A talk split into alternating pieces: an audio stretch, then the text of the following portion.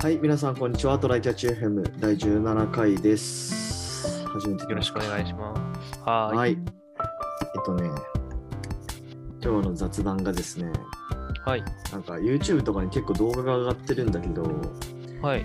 なんかあの、頭脳王っていう、まあ、テレビ番組が、まあ、あるんですよ。見たことある、はい。はい。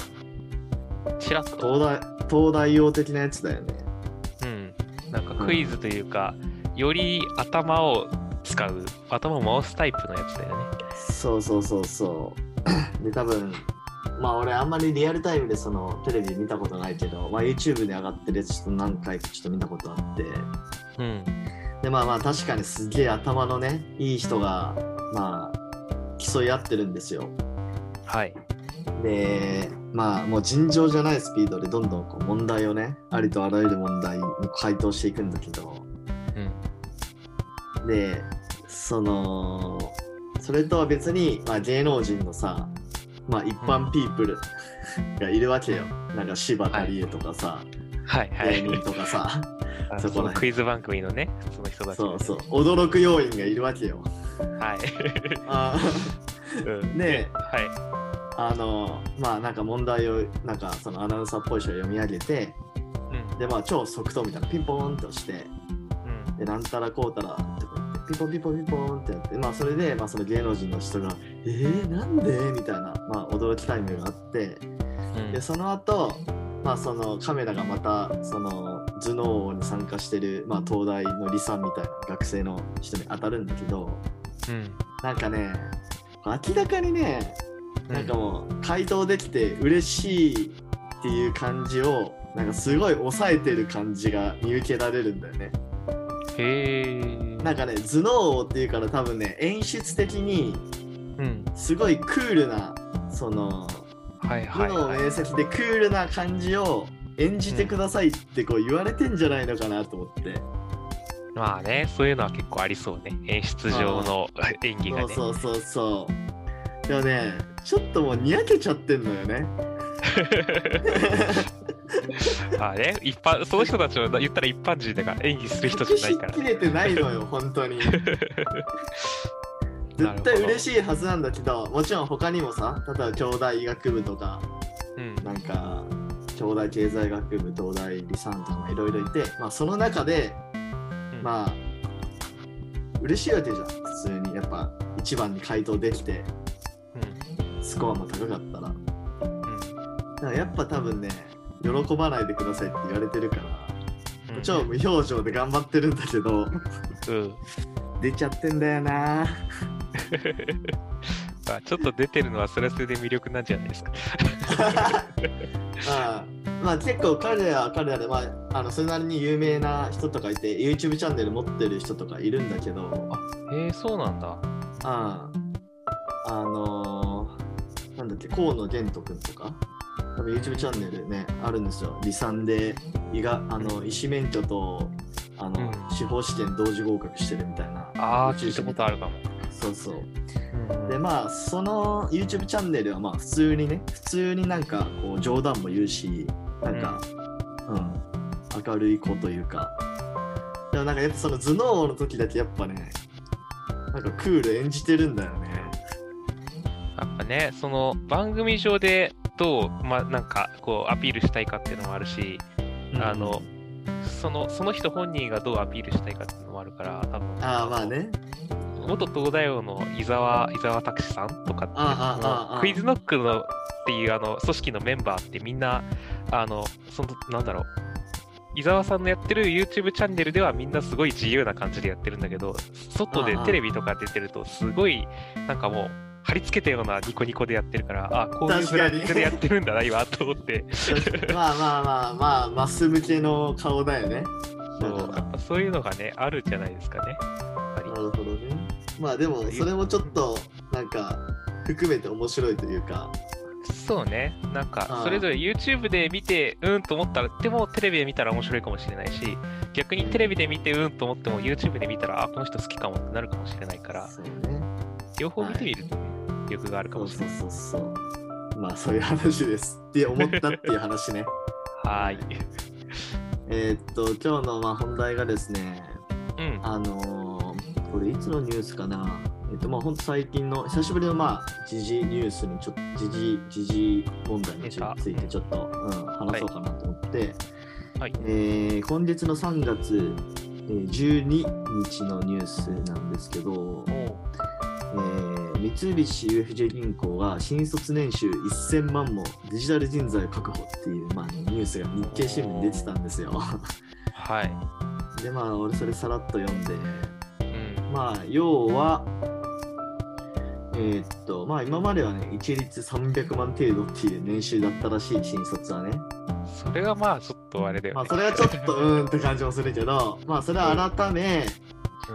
まあその IT 企業とか外資系に流れていた人材を取り込むために、まあ、そういうあの賃金制度の改革をしてますみたいなことも書いてあって、えーっとまあ、ちょっともうちょっと読んでみると新卒採用全体の約1割にあたる40人程度の専門人材を適用の検討対象とすると。うん。まあ多分でその適用対象となる専門人材っていうのが、まあ、フィンテックとか、まあ、あと、まあ、そういう分野とか、まあ、あと金融工学とかねちゃんとなんかバリバリにできちゃうような学生、うん、に対してはまあ払いますよみたいなこと言ってるのね。うん。なるほどね。うん、でまあこういう大手、はいえーで言うとまあソニーが2019年の6月20日に、うん。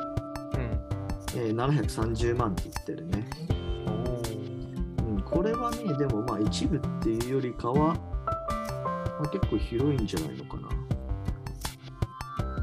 うんうんうん。まあそもそもソニーは大学院卒であの600万っていう。うん、でその中で、まあ、優秀な人、まあ、何割かっていうのは書いてないけど優秀な人に関しては、まあ、730万件出すよ。うんなんかすごい現実的な範囲でむしろそっちの方が まあうまくいきそうな感じ。じがしますね。そうだね。はい。なんかそもそもソニーもそうだし、もうちょっと前にどっかの IT 企業が新卒1000万の人も取りますみたいなことをやってて、結局1000万も検討するけど取らなかった企業があったり、だから結局はいはい1000万の人っていうのが存在しなかった企業があったり、なんかうん結局そうアピールするために、そのめちゃめちゃ高い人を一人時用意して、あとはほぼいないみたいなことをやった企業もいたっていうのが確かあって、なんか結局対外向けのアピールにしかなってないよなっていうのがありそうですよね。確かに。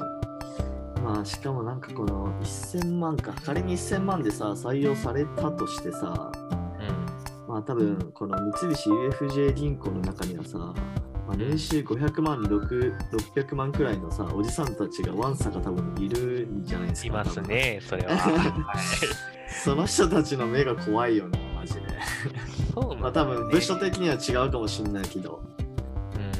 うん、それに、いやまあなんか、その後ずっと変わんなそう、まあ別にその高いままだからいいんだろうけど、こう、うん。最初高いし、その給与レンジからの変更のいを今までしたことがないだろうから、新卒1000万の人初めてで、多分その後どうするかとか、多分なんかちゃんと固まってないから、先行き不安だよね。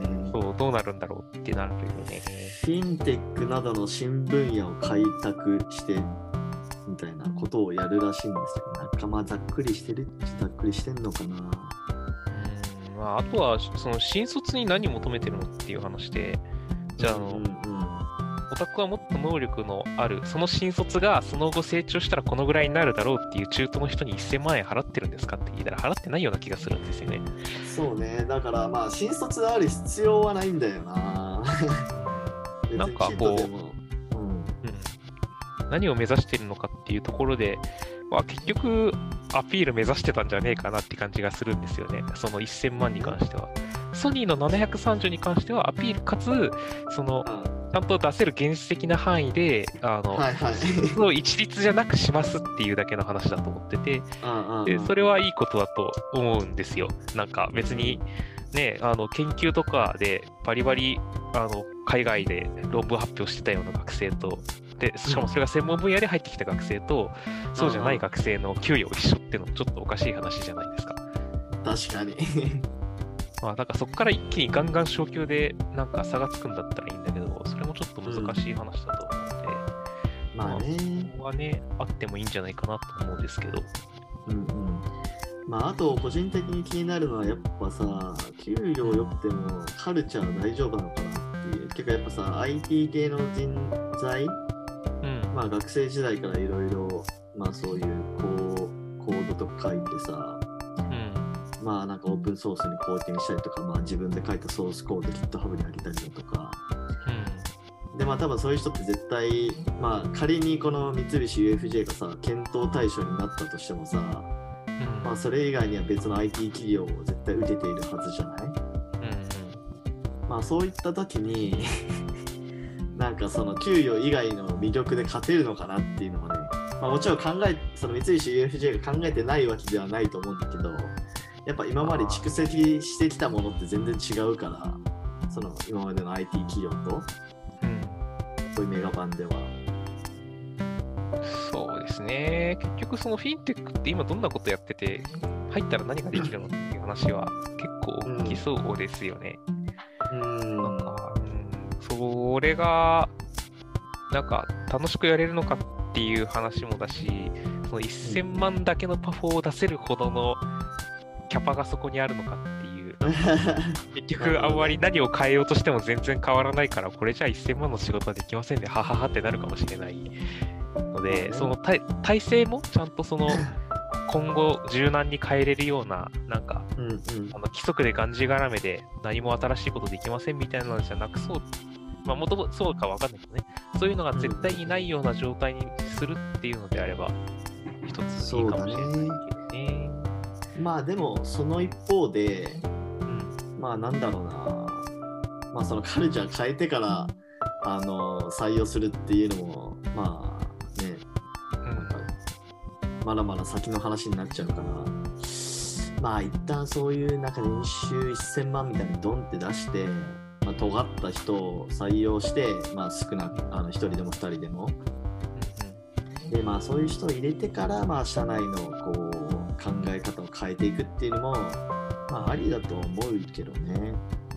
そうですね。やっぱりそれってその、えっ、と、新卒がいいんですかね？っていうのもやっぱりああ、なるほどでね。なんか、そのす、すごい人欲しいんだったら、うんあの中東だと思うし、ですごい、あるポテンシャルがすごくて、ちゃんと育てて、うち、うち色のすごい人にしたいんだったら、新卒かなと思うんですけど、それって1000万で雇うものなのかって言われたら、そうなのか 危ういですよね。うん。てかまあ、そもそもなんかそういう、うん、ずっととどまってほしい人を育成っていうのも、まあ会社側としてはね、やっぱ、とどまってもらうの嬉しいけど、なんかそう育成するのはちょっとナンセンスな部分あるからね。まあ、ある、何割残ってもらうみたいな考え方にはなるんじゃないかな。多分。うんうんまあ、そうですね。そうですね。まあ、実際、その給与レンジ負けすぎてて、あうん他に取られてるんだったら、そこを改善するのは全然、その、うんうんうんやってきてくれる学生の質が上がるのでありだと思うんだけど、それってその、トップの数人とか、その40人の中から検討するって言って結局数人だと思うんですよ。けあのうん。実際になるのって。だから、その、その数人を上げることによって、すごい人を来てくれるって考えるのか、なんか、あ300万だったものを350万にします、400万にしますで変えるのかっていうところで、うなんか全体を底上げするのかでも変わってくるのかなとは思うけど、いい今これはただの思いつきで本当かどうかわかんないけど、考えてみれば、その350万、400万でスタートしちゃうと、前の年の人がどうするんだって話になるんじゃないですか。今300なのにっていう話で。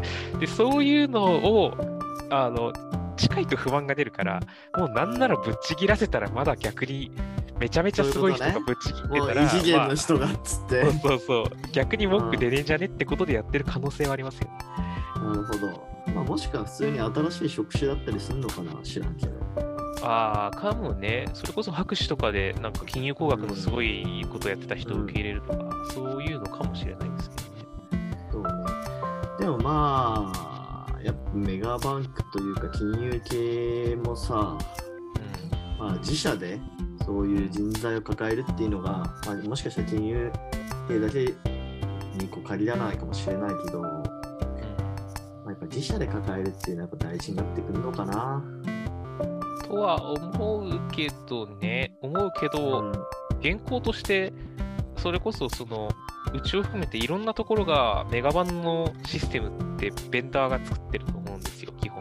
うんうんその人たちって、じゃあ作る側じゃなくて、そこのうんシステム、システム職の人として、僕らベンダーとお話をしてくれる、で一緒に作り上げましょうねっていうのをやってくれる人っていうことでいいのその新卒の人たちは。ああ、わかんない。でもまあそういうのもあるだろうね、それは普通に。なんかゴリゴリ内製するのかって言われたら、それはこれから始めるんですか？それとも一部ちょっとだけやるんですか？みたいな。そうまあでも、完全内政っていうのはね、なかなか多分厳しいだろう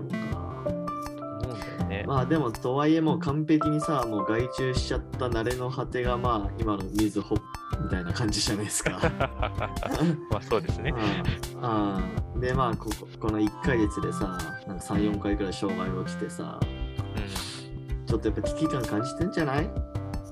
そうだね。その辺もね、なんか、分かる人がちゃんといるかどうかっていうのもあるしね、うんなんか、どっかが落ちたとき、UFJ だっけ？あの、なんか、そのベンダーさんは悪くないんですっていうのをちゃんと言ってくれて、こういう事情ですみたいな。